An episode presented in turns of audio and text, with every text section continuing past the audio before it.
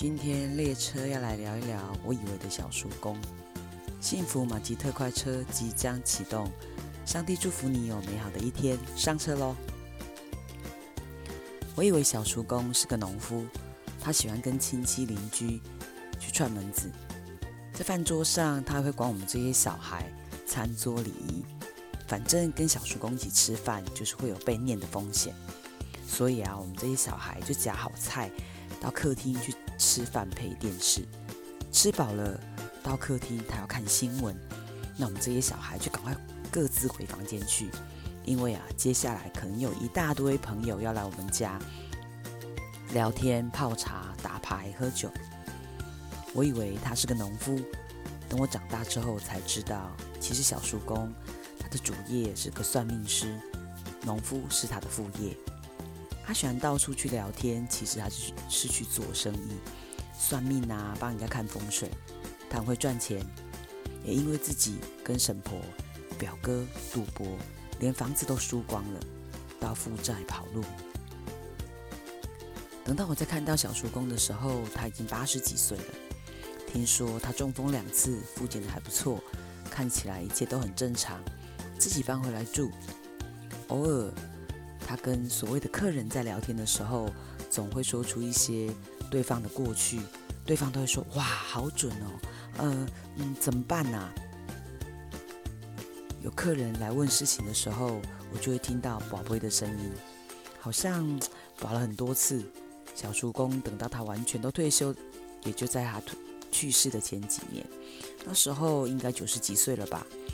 在聊天的过程中，他才会经常把一些秘密说出来。人家说天机不可泄露，他全部都告诉我了。小叔公的晚年其实靠着经济不宽裕的儿女跟他的老人年金生活。人家曾经说他多厉害有多厉害，但是为什么他的孩子都过得很不好？如果他可以改运，为什么他改不了自己跟孩子的命运呢？从小。就看着他们全家最会拜拜，但是也是最让家人担心的。看他们这样，我决定换个信仰，去信基督教吧。有一次，我看到小叔公在客厅大发脾气，骂他女儿偷他的钱，闹得邻居都来看。后来邻居才说，其实他经常都说他的钱不见，谁又偷了他的东西。人家后来都不愿意来看他，就是这个原因。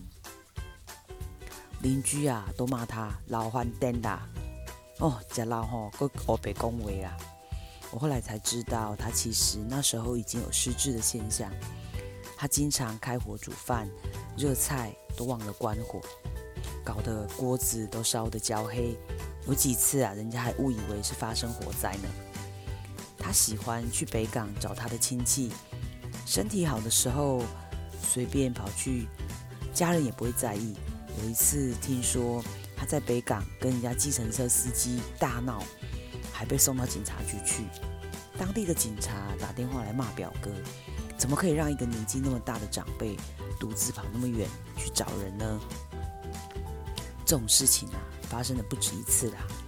只是因为小叔公出门从来不告诉家人，他要去哪里就去哪里，谁管得了他？他的子女除了没什么钱，其实对他还不错。媳妇对他也特别孝顺。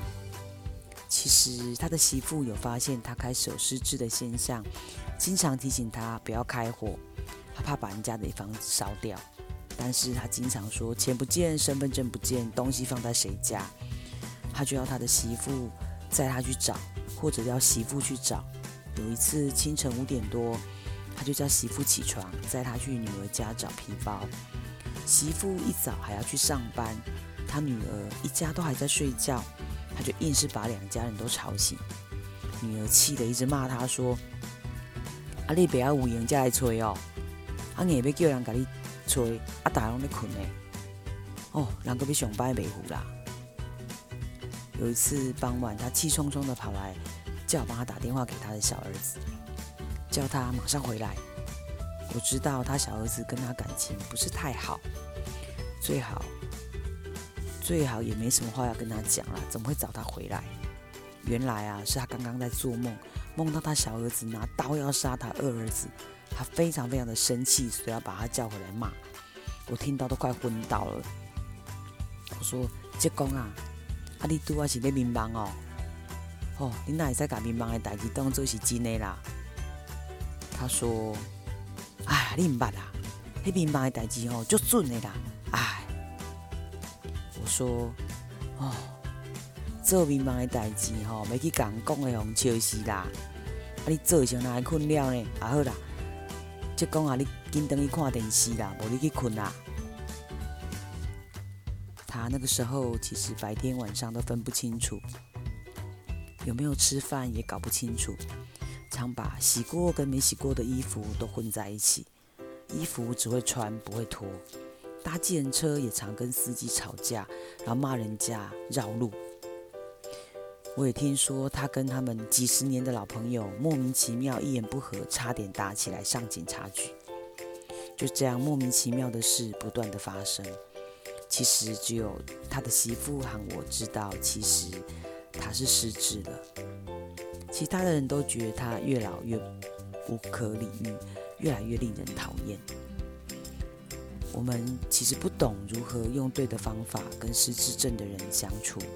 以至于他那个反常的行为，讲话不可理喻，让他的家人没有办法接受爸爸失智的事实，以至于不知道如何跟他相处。你的身边有失智的亲人或朋友吗？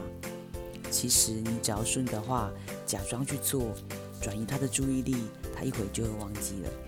多一点耐心，多一点学习，可能就知道该如何跟他们相处喽。有任何的问题可以留言，我会亲自回复你。你喜欢我的节目，请帮我按五颗星，并且留言鼓励我。你的鼓励对我很重要。我是幸福马吉特快车列车长 Deepo，列车即将抵达，要下车的旅客请记得收拾您的记忆。